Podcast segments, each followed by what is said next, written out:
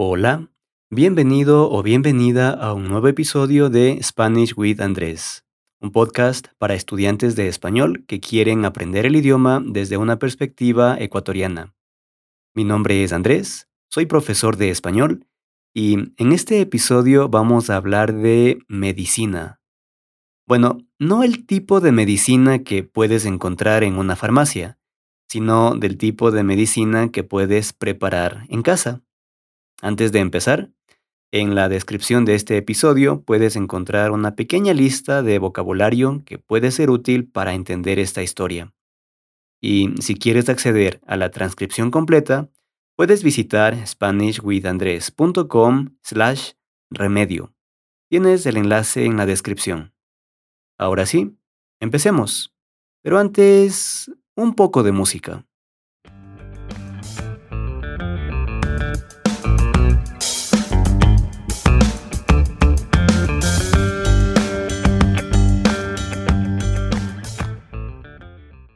Tengo una pregunta para ti. Cuando te sientes un poco enfermo, con síntomas de gripe, ¿qué es lo que haces? ¿Vas al doctor? ¿Tal vez compras algún medicamento en la farmacia? ¿O no haces nada y esperas a que los síntomas desaparezcan? Bueno, si los síntomas no son demasiado fuertes, por lo general yo no hago nada. Solo espero unos días mientras mi cuerpo pelea con el virus y después sigo con mi vida normal. Por otra parte, si me siento extremadamente mal, Claro que voy a ver a un médico. No quiero morir solo en casa por culpa de una gripe que se salió de control. Para mí, esas son las dos únicas opciones cuando me siento enfermo. Esperar mientras mi sistema inmune hace su trabajo o visitar a un doctor para recibir ayuda profesional. Pero para muchas personas hay una tercera alternativa, la medicina natural. Ya sabes, intentar curar a una persona usando cosas como plantas medicinales. Un ejemplo clásico es la infusión de manzanilla.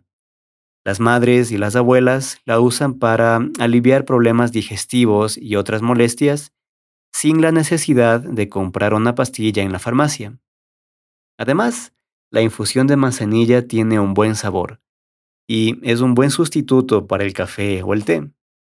No sé si todo el mundo piensa así, pero yo la tomo de vez en cuando. Pero bueno, no todas las recetas de medicina natural funcionan tan bien. ¿Quieres escuchar un ejemplo? Cuando era niño, mi madre preparaba algo para mis hermanos y para mí cuando teníamos síntomas de gripe. Era algo que seguramente nunca has probado. Déjame explicarte. Ella tomaba dos o tres dientes de ajo, los aplastaba muy bien y los ponía en una taza. Después, añadía media cucharada de sal y el jugo de uno o dos limones. Mezclaba todo muy bien y listo. Teníamos que tomar eso. Esa mezcla tenía un sabor horrible, pero ya estábamos acostumbrados, así que la tomábamos sin problemas. Un día, uno de mis primos llegó a visitarnos. Nos dijo que se sentía un poco enfermo, que tenía síntomas de gripe, y, como seguramente ya imaginaste, mi madre preparó su famoso remedio de ajo, sal y limón. Mi primo se lo tomó. Obviamente el sabor no le gustó, pero mi madre no le dejó opción. Después de unas horas él volvió a su casa, y mi madre estaba feliz porque pudo ayudar a su sobrino. O eso es lo que ella pensaba.